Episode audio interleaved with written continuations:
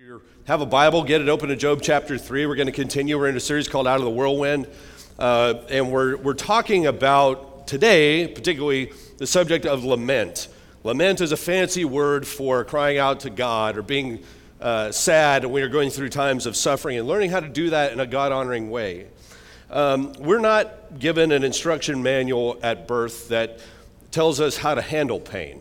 I wish, I wish we did. I wish we were given a little, little manual or little kid sized lessons as we're growing up about, hey, when something bad happens to you, uh, this is how you handle that.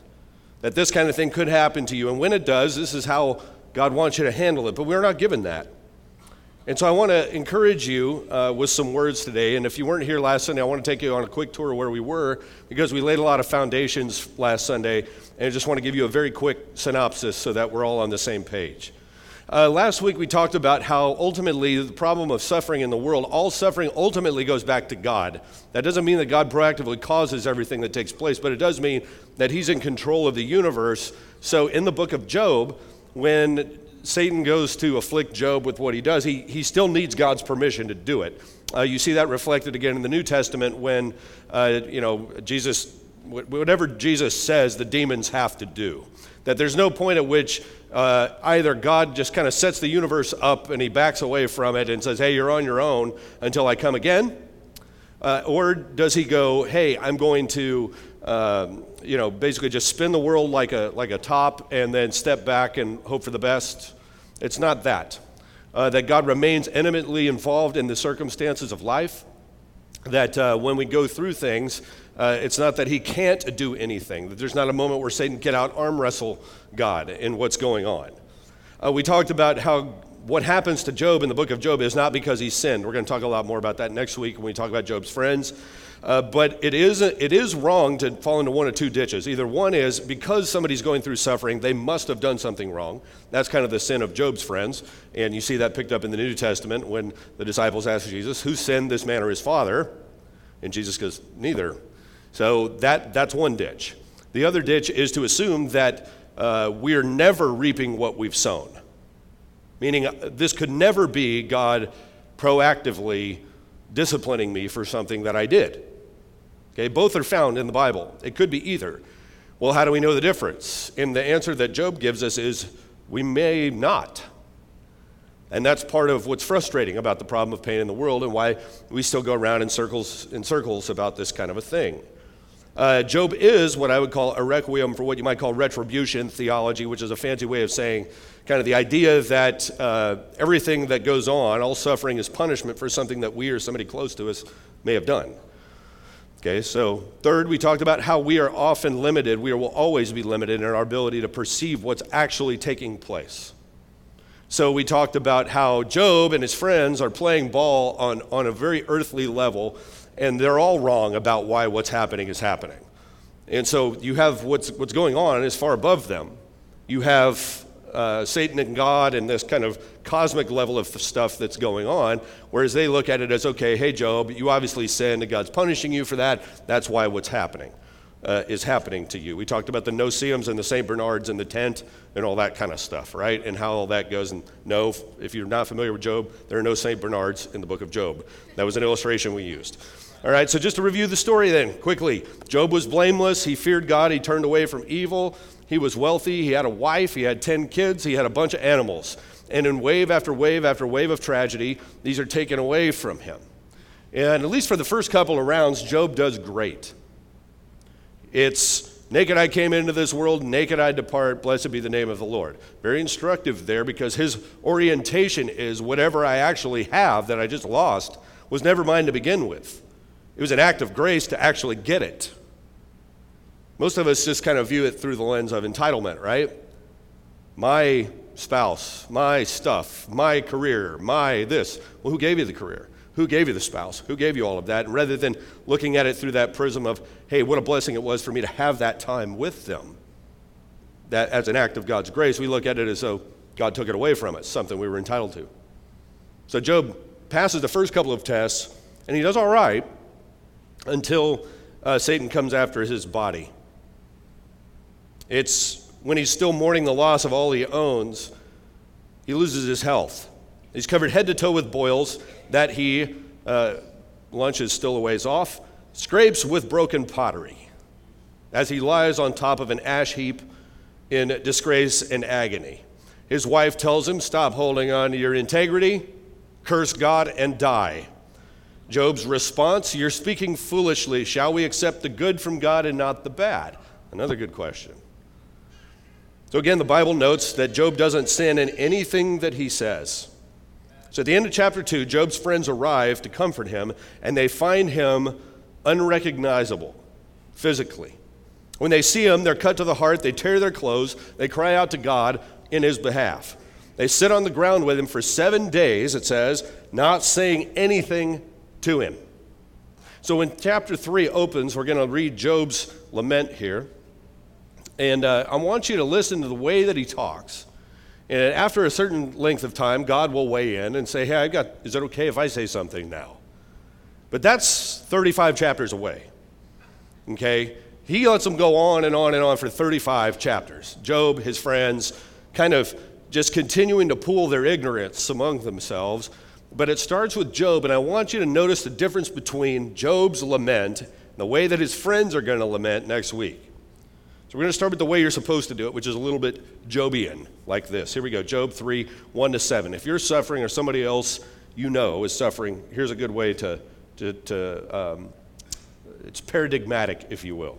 And I want to talk to you about why this morning. It says, After this, Job opened his mouth and he cursed the day of his birth. And he said, Let the day perish on which I was born and the night that said, A man is conceived. Let that day be darkness. May God above not see it, nor light shine upon it. Let gloom and deep darkness claim it. Let clouds dwell upon it. Let the blackness of the day terrify it. That night, let thick darkness seize it. Let it not rejoice among the days of the year. Let it not come into the number of months. Behold, let that night be barren. Let no joyful cry enter it. Now, I want you to think about how dark things got to be to get there, right? Don't celebrate my birthday, he's saying. You know, don't celebrate it. It's a terrible day. And really, the question he's about to ask is if you were going to do this to me, or if this was going to happen to me, why'd you give me life to begin with? So, people who think the Bible is just for like these Pollyanna people that always things that go great for them all the time, and, and they just kind of smile and, and write Hallmark sentimentality to one another during times of suffering have never read Job. Uh, Job here is thinking in very, very powerful, painful terms. He looks, at this point, that some of you may have found yourself at, so suffocated by pain that you find yourself wishing you've never been born. Reminds me a little bit of George Bailey and It's a Wonderful Life. Wish I'd never been born. But if Job had seen the movie, he'd probably go, Yeah, well, you at least still have Peter, Tommy, and Zuzu. You still got a drafty old barn of a house and a wife who didn't tell you to curse God and die. I don't have any of that, and you're boil free. Okay, so he probably would look at George Bailey and say, You think you got it tough? Check this out, pal. And it is, it's a severe kind of plight. In verse 20, Job goes on. This is chapter 3, verses 20 to 26. Why is light given to him who is in misery? and life to the bitter in soul who long for death, but it comes not. And dig for it more than hidden treasures, who rejoice exceedingly and are glad when they find the grave. Why is light given to a man whose way is hidden, whom God has hedged in? For my sighing comes instead of my bread. My groanings are poured out like water. For the thing that I fear comes upon me, and what I dread befalls me. I'm not at ease nor am I quiet. I have no rest, but trouble comes. And he just goes on. This man's in pain, can you tell? He is in pain. In this section, he questions the point not of his suffering, but of his life. Suffering's gotten so bad, it's got such a strong hold on him. He wants to know, he says basically to God, I don't understand why my life matters at all if I'm going to be suffering this way. Why give me life at all? Now, as we mentioned last week, the Bible does teach that God punishes and, and disciplines But the kind of pain we feel the most deeply, which is what you see Job going through, is the kind where you feel like you don't deserve it. That's the stuff you don't get. I'm here to tell you as a pastor. I get to see things all the time that I find myself going, boy, I don't get that one. I don't get that one at all. I remember once I preached a, a funeral for a baby. They brought the coffin in. It was that big, like a shoebox. And I sat there and I watched the wailing, and I've done suicide funerals, lots of those. I've watched all sorts of tragedy hit that, let alone my own life, right? or I've had my share as well. So, what do you do with it? Do, do, you, do you fall back on kind of the simplicity of atheism? And yeah, I said simplicity, which is, hey, we're suffering, so therefore there must not be a God. It's a very simple, easy way out. But the problem is that when you find yourself asking, okay, why did this happen? Then you can never, if you can answer the why, then you have to answer the why of the why. You never can answer, okay, why did that happen? And why did that happen? The further back you go, the more you realize that you really found a pretty simplistic answer to things. It's that kind that we think, I mean, pain that we think we deserve, we're reaping what we've sown. It still stinks, but we get it. I get it. I did that. That was stupid. Now I'm going to reap the consequences of that. It's the other stuff, the stuff that you just don't understand. The kind of pain that we don't get is when we or somebody that we know doesn't deserve, at least in our eyes, doesn't deserve what it is that's coming their way. So we buy into the same mistake that Job's friends make sometimes. It's all happening to you because you've done something wrong. It's all happening to me because I've done something wrong. That's Job's struggle. It's not that he's suffering, he seems to handle that okay. He handles the first two rounds with great aplomb. I mean, a virtual masterclass in dealing with pain maintains his faith in God, but when the boils hit, when he's lost all of his kids and his property, well, then that's when things get to the point of unbearable for him. And so this raises some questions that I'd encourage you to think about this morning. See, the storm always exposes the foundation on which the house is built. So part of it is understanding that when your foundation is personal happiness, I exist in this life to make sure that myself, my kids, we have all the best opportunities, that we experience everything we can get out of this life, et cetera, et cetera, et cetera. When that's your actual foundation for your life, then when suffering hits and takes that away, you have no reason for living. Your reason's gone.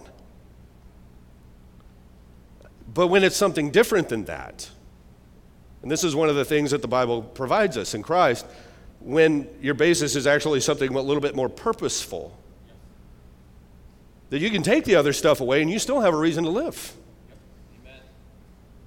So, Viktor Frankl, uh, in his book Man's Search for Meaning, it's a classic, uh, he writes To live for happiness means that you're trying to get something out of life. But when suffering comes along, it takes the conditions for happiness away. And so, suffering destroys all your reason to keep living. But to live for meaning, he calls meaning Christ in our case as Christians, means that you try not to get something out of life, but rather that life expects something from us. In other words, you have meaning only when there is something in life more important than your own personal freedom and happiness, something which you are glad to sacrifice your happiness for. Job 3 is a testament to the fact that the world is a tough neighborhood, and it's the cry of a broken heart, a heart broken by the realities of the world, that that, that the realities that kind of trickle out of the, the fall, Job's response to his immense suffering isn't atheism. It isn't to cease belief in God's existence or shake his fist at heaven declaring, I'm not going to worship a God who allows those kinds of things to happen. Most of the people I know that are atheists, that's kind of the camp they're in. It's not that they actually don't believe in God, it's more like they actually kind of do, which is why they spend their time shaking their fist at him. You don't shake your fist at air. You do it to somebody you believe is there, but you, you're just not sure he's good. Or it's worship that? No way. Job doesn't curse God, he curses the results of the fall. Job doesn't resort to that simplicity of atheism or rebellion against God. Instead, his broken body and his heart are poured into lament. He moves not away from God, he moves toward God. If you're going to remember one thing I say today, remember that. See, that's how we handle conflict most of the time, right? When uh, you got a problem with, with people at church, what do you do? Stay away from them. Got a problem with the church? What do you do? You leave. Got a problem in your marriage?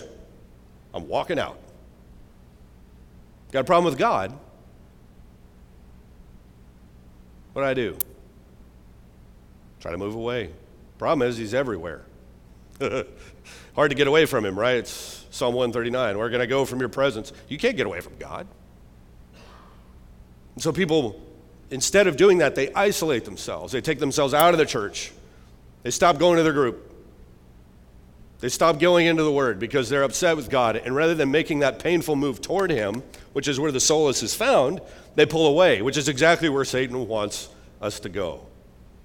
Away from any possible source of strength, away from the place of faith, away from being able to actually acknowledge the sovereignty and, and uh, power of God in our brokenhearted prayers. Whatever He can do to keep create distance between us and God. And so, one of the most powerful things that we can do is simply decide I'm going to make the forward toward God move.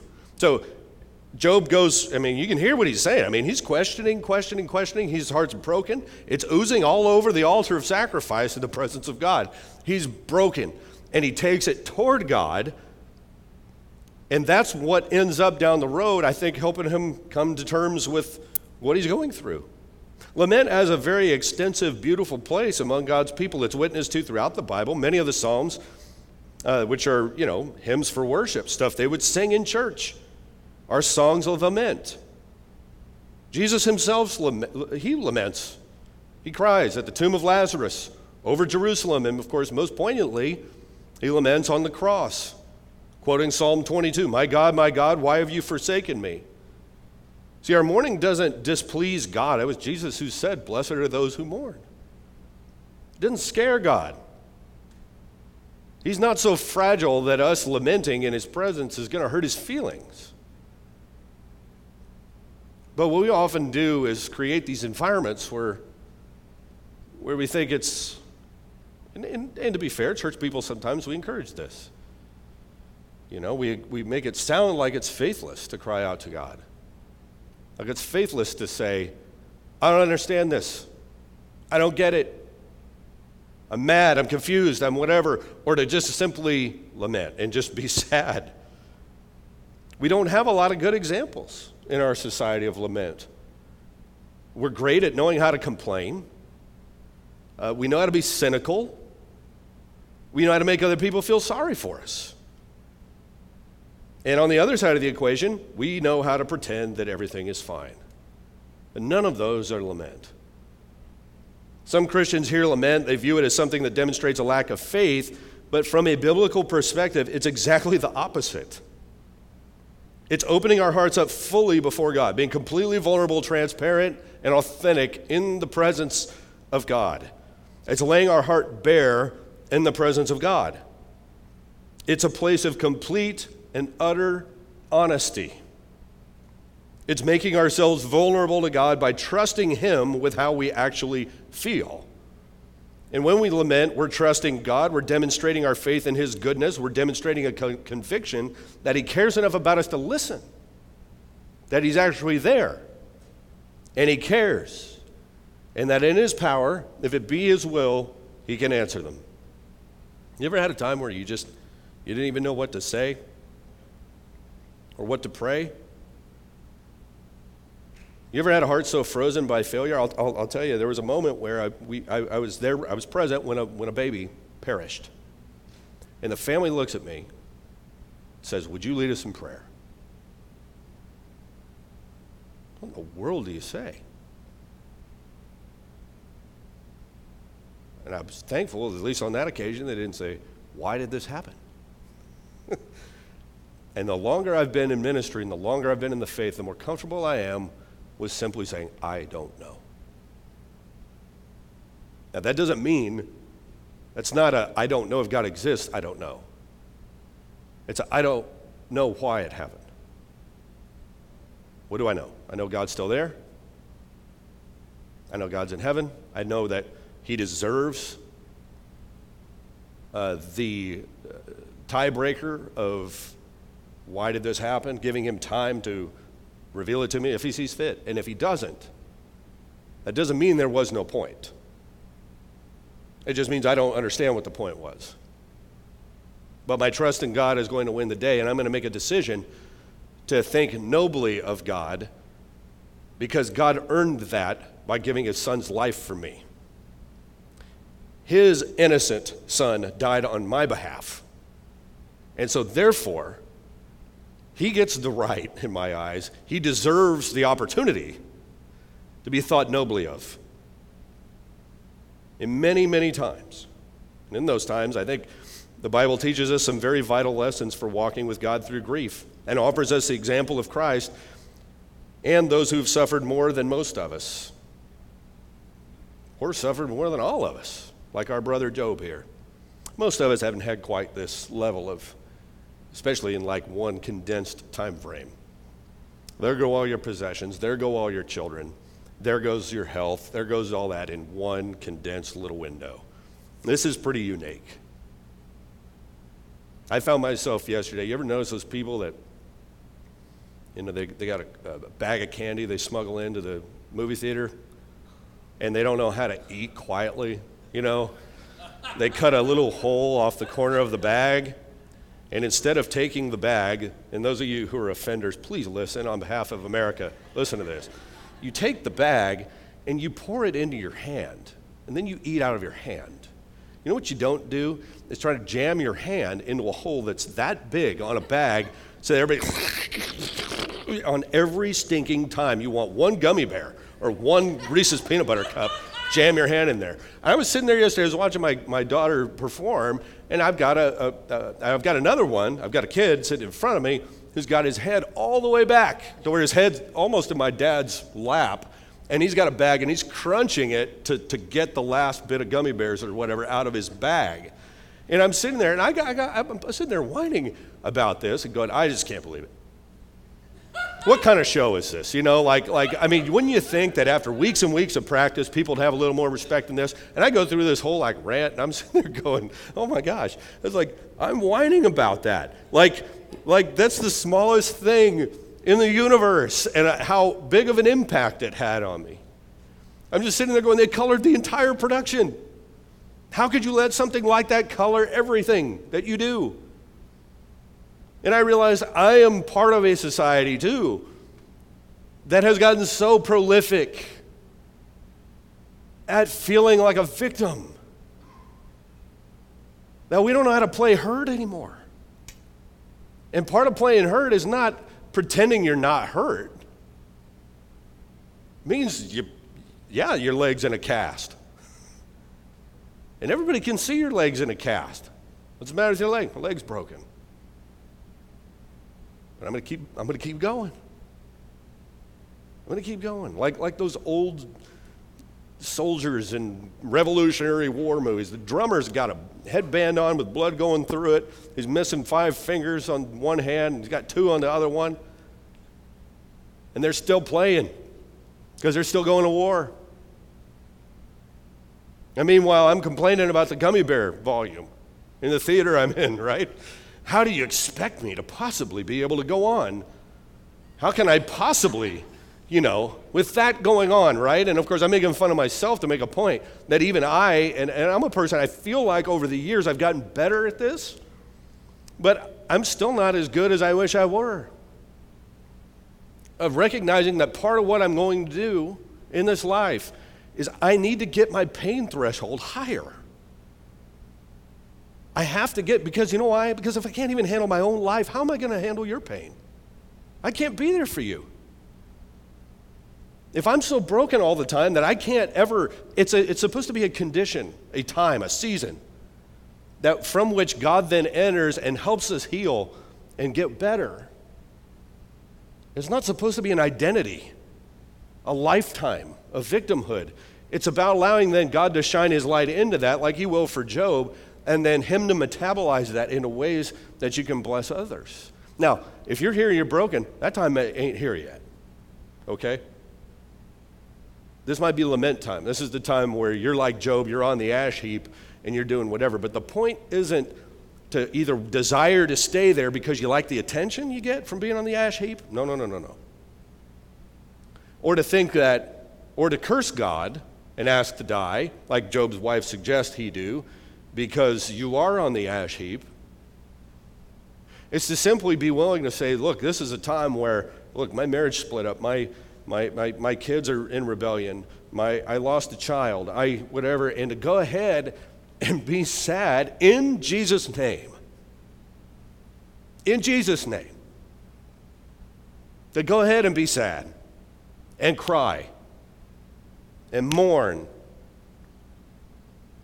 And then, when the time is right, allow God day by day to bring healing to your life. And I've watched people, I know some of the stories of you in this room, breathtaking tragedy in your life. Breathtaking. I once preached in a church where uh, a couple had lost five children to car accidents, in different car accidents. And I just go, oh my gosh, how do you even get in a car and drive to church after that? Like, how do, you, how do you get past that? They were one of the most joyful couples I've ever met in my life. And I don't know how that happens. It's part of the mystery of how God works in the lives of people. It's part of the mystery and the grandeur of the grace of God in the people's lives. And so maybe I'm suggesting to the sisters and brothers that we could change our approach to the way that we do this, the way that we suffer. That Job gives us some helpful things. How do we not do it? Here's the way we often do it. Number one, first of all, avoid it at all costs. This is a place, I've shown this to you before. Uh, some of you have been at New Vintage a while. This is the International Rain Room. This is a cool place. It's in London. We were just in London. If I remember it, we would have gone here. Okay, so this is a room where go in and uh, it rains everywhere except where you're standing. So you can go through and it's pouring rain all around you, but wherever you walk, it stops raining. So you could go on. I mean, think about how kind of creepy that is and cool at the same time, right? That's kind of like what we want the earth to be like a little bit, don't we? It's not that we wish anybody else any harm, but you know, you find yourself going, hey, at least I'm dry. Thank you, God.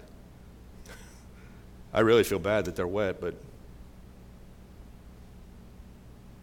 So we watch it, and we, what, what jades our faith is thinking, that for some reason we should be exempt. If, if there was a God, why did it rain on me? I've rarely heard somebody get to an actual crisis of faith because of something that happens to somebody else. Now, that can be subsequent, but usually it's coupled with why they're suffering and what's been taken from them. So it was that and what happened to their sister. Okay? but we try to avoid it at all costs. I mean, wouldn't it be great if life were like that? That I mean, I think we all know we can't live in utopia, that the very nature of life and creation means it's gonna it's gotta rain for things to grow. We just don't want to get wet when it happens. We'd prefer that life be like a rain room.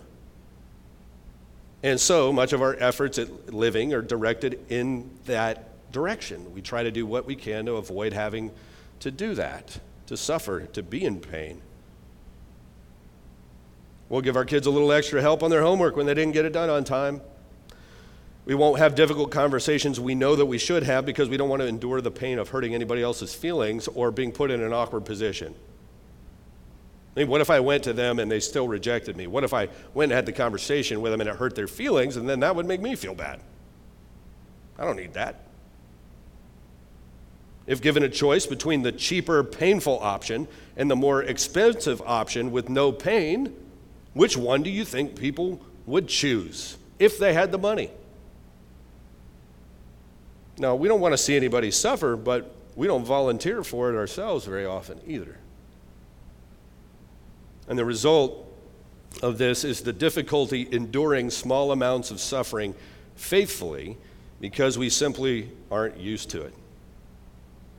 We also struggle to know how to help others, and we often hurt them because we don't want to see them go through pain, not just for their own sake, but because of the pain that their pain causes us.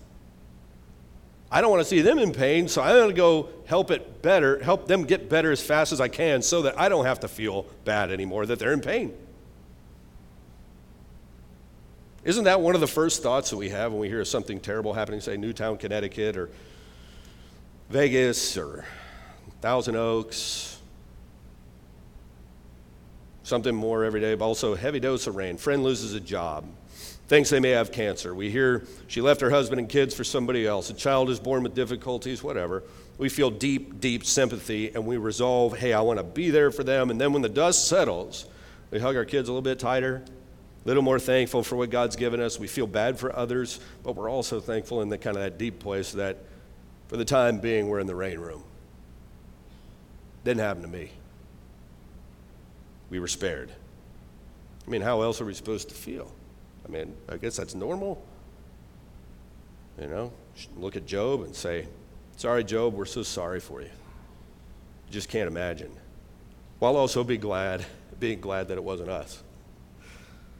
So we avoid pain like his ourselves like to get out of Job quickly, frankly, because the whole conversation we're having this morning makes me feel really awkward. And it's painful to look at a person who might be suffering and say, I don't know why. And no, it may not get better for a while, maybe even a long while. And it may be that your life is going to be different from this day forward, but that doesn't mean it has to be worse. It doesn't mean that there's no point. The problem is when I turn to Jesus and I look at what he says about suffering, all I hear him say is, I see his own, I see the inevitability of my own. He looks at me and he says, In this world you'll have trouble, but take heart, I've overcome the world. Now, if I can't avoid pain, the next thing I'll do is I'll try to rationalize it. This is kind of the new one in our society that we live in. This is Job's friends and the kind of the experiment of Western society in general. We'll talk a lot about Job's friends next week, but uh, when, when, what happens when you kind of buy into a, a myth? And in our case, in society, it's a secular myth that there's always a knowable, if not social or scientific reason for whatever it is that occurs that causes suffering. Now, that's not to say that there never is a reason like that, especially in cases where sin or injustice is the cause. But even when we observe the why, again, can we really explain why the why happened? See, only Christianity really offers an answer that doesn't just affirm suffering's reality, the fact that it exists, but it shows its redemptive purpose and offers a God honoring path toward alleviating the injustices of the world. I mean, think about it this way. Okay, in the secular view, the material world that we live in is really about all there is. So the meaning of life is to have the freedom to choose the life that makes you the most happy. However, in that view, suffering has no real meaning. It can't. Because it's a complete interruption of your life story. It can't be a meaningful part of the story. That approach to life, suffering needs to be avoided at almost any cost and minimized to the greatest degree possible. And that means when facing unavoidable or irreducible suffering, secular people smuggle in resources from religion and things that are needed like medication almost, to add as a vitamin supplement to what's going on. And I'm not, I, I don't mean to poke fun in any way, shape, or form. It's just to simply point out the shortcomings of that perspective. And anybody that's ever called me, because I'm the only pastor they know, they're not religious, they lose a loved one, I, I view that as a holy, beautiful thing. But it does point out that in moments like that, there is a disruption of narrative in their mind this is going on. I don't really know how to compute this in my mind. It doesn't fit. My suffering doesn't fit what I know and what I believe. Uh, cultural institutions that we're a part of are supposed to be neutral and value free, not telling people what to live for, only ensuring that the freedom of every person to live as he or she finds most satisfying and fulfilling is preserved. But if the meaning of life is individual freedom and happiness, then suffering is of no real use. So, I don't know. I mean, it's amazing. You read commentaries on Job, it's all through there. I read all sorts of commentaries, not just Christian ones, but uh, secular ones as well. There are a lot of people that view the Bible as a wonderful work of literature, et cetera, et cetera. And so it's amazing reading commentaries on Job how many people find the need to find natural causes for what happens in Job. Job had a skin problem. Climate change caused the wind that took the life of, of his children. Now, this is 5,000 years ago, right? I mean, I don't know how much, I guess they had cows back then. But, uh, you know, his wife suffered from unsupportive wife disorder. True story, in an actual commentary. I'm going to move on from that one. There are a lot of jokes ready at the ready there. Okay. Uh, and no, I'm a, this wasn't in a commentary, but you know, there are some people who would try to go, hey, the Federal Reserve is to blame if he were alive today for his loss of financial fortune. We just had more regulations, or we just had more of this, or we just had more of that, or, or if only this had happened, or if only that hadn't happened. See, this right here is a clear illustration of why we need more of this. There's always an equation, right? There's always an equation. But have we ever noticed that every solution we come up with seems to make the problem worse, not better? I mean, can we really say, yeah, we're making real progress? Mean, people are much more emotionally healthy than ever. I mean, what win can we put on the board? We're more just than ever. We're more righteous than ever. Or when do we get to the point where we recognize that not everything works according to just social engineering? You can't always explain things in just equations. Now, what that means is then when it comes down to issues of, of justice in the world and things like that, the motivation is different if you're a Christian. You approach it because God wants this for His world. So we're going to pursue it and I'm going to pursue it. But I'm not doing it because I think by doing this, all suffering is going to come to an end. I know better than that. God's already told me in this world you will have trouble. No servant is greater than their master. And if it happened to Jesus, it's going to happen to us. But that changes the, the goals and the aim with which we go about life in this world and the way that we handle it when tragedy strikes. C.S. Lewis once wrote the wise men of old, for the wise men of old, the cardinal problem had been how to conform the soul to reality. Meaning, this is the way things are. How do we, how do we work on our soul in such a way that we can cope with this? How do we conform the soul to reality? And the solution had been knowledge, self discipline, and virtue. For modernity, the problem is how to subdue reality to the wishes of men. How do we change the world to basically accommodate the rottenness in here or what's going on in here? And the solution is often a technique. There is no technique or social engineering project that will end suffering. The final end of suffering will be when we see the face of the greatest sufferer of them all, who suffered to end our suffering. And until then, the Bible gives us one simple call with regards to suffering, and it's this endure. Endure what does that mean? Suck it up? Rub some dirt on it? What's that mean? What does it mean to endure? Well, let me give you a, a few tips that the scriptures give us how to prepare yourself for the season of the ash heap. The Bible would suggest to us that spiritual growth in Christ is our best weapon against despair during times of suffering because closeness to our Heavenly Father grows our pain tolerance.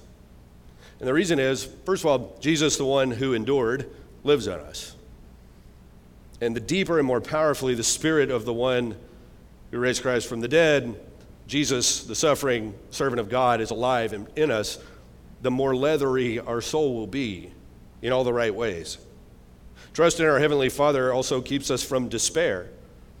And it reminds us that the fact that my suffering is actually in His hands is great news because there's nobody else's hands that I would want my suffering in. And it calls me then, it will keep me from isolating myself, like I was talking about earlier. Proximity to God and making a decision okay, I'm going to stay as close to God as I can. So even if I make the mistake of trying to isolate and heading the opposite way, I'm still fairly close.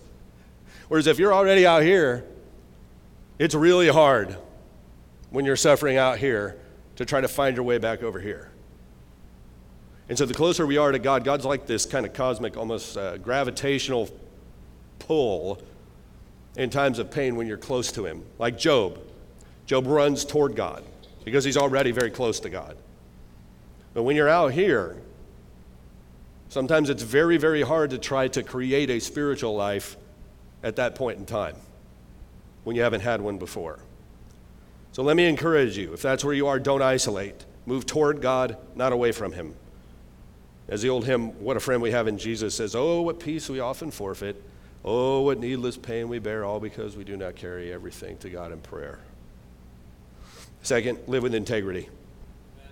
This is going to keep you from wondering if God is punishing you. That is disillusioning and will play crazy mind games on you when you're suffering, right? Is this because, is this because of what happened on that business trip?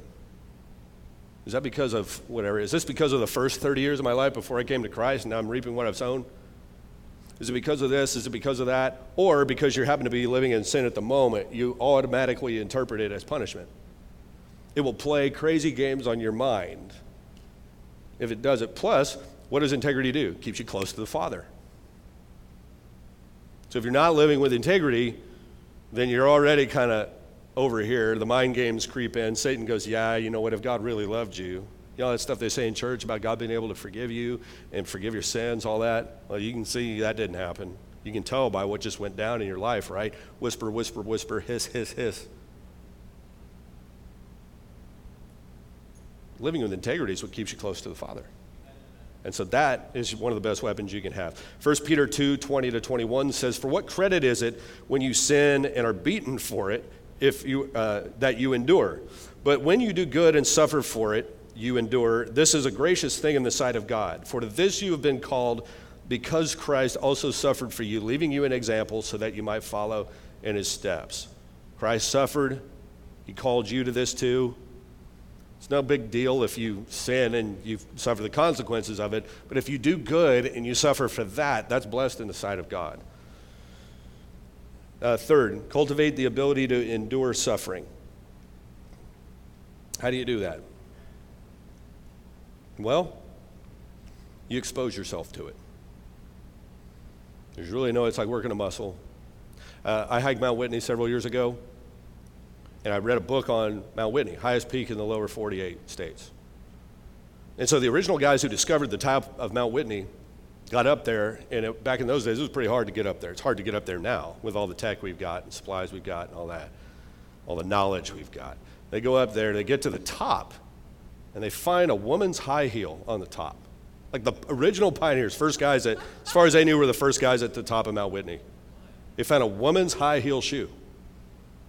And I go, Well, see, they thought that they were the first ones, and they thought that they had it hard. You want to try hiking Whitney in heels? I mean, I don't know if it fell off the wagon or if it fell off her foot when she was hiking, but they did. They found a woman's high heel up there. Some of it is just knowing and being around people who know what it's like to, to suffer and make it through and actually avail yourself of opportunities to make moves toward God and enter into the suffering of other people. As a pastor, being in, in, in uh, proximity to the suffering of others has helped me suffer better, I think. Unless you're crunching your bag during one of my daughter's productions, then I get antsy about it. But here's others learn how to lament with others. I'll tell you what's comforting to people, and then, we're, then the sermon is yours is learning how to, when, a, when another person is sad, the Holy Spirit will give you the wisdom to know when it's time to urge them toward taking some healthy steps to get better, and when it's time to just lay down next to them and go, Father, uh, our hearts are broken. I'm just asking you to be here. We're just sad um, and checking in on people and being willing to not say, hey, if I, if I go in and I get involved in this situation, it's going to make me sad. So I'm going to try to avoid that. One of the reasons that we ought to try to be as healthy as we can is so we can be healthy for others. And if I can't, for instance, endure any pain of my own, I, I can't endure yours either. It's going to be hard. So, the way that you develop that in some ways, it's like exercising a muscle, it's like skin, you know, you ever, it's like shaking a construction worker's hand emotionally. They got rough hands, big, strong hands. Find the person, find those people that you know inside the body that, from the standpoint of grief and lament, they got those kind of hands. And find, out, find who they are. I'm out of time. We'll pick up next week with Job's friends for this morning. We're going to be serving the Lord's Supper here in just a moment. I'd ask those who are going to be passing the trays to, to go ahead and take your spots. Um, as we do,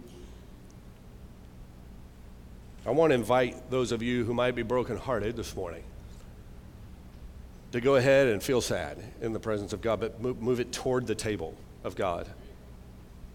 Lay it out before God. If you know somebody who might be brokenhearted, pray for them this morning as we gather around the table. If you know somebody who's recently lost a loved one, maybe their heart is, is broken over something, they got a cloud hanging over their head right now that they just can't seem to get out of, pray for them. And may it be said among us this morning as the trays are passed that the words of Jesus, blessed are those who mourn, for they shall be comforted, would become true, the beginnings of it would become true this morning in our midst. Let's pray. Heavenly Father, we love you, we worship you, we adore you. And uh, I pray for every broken heart in this room. I pray for every person who's got the strength and the health to be able to help others. We lift our prayers up now. In the name of the wounded healer, Jesus Christ. And we ask, Father, that those who, who are broken would, would come to you, they would move towards you now as we take the Lord's Supper bread and cup body and blood of Jesus. It's in his name we pray. Amen.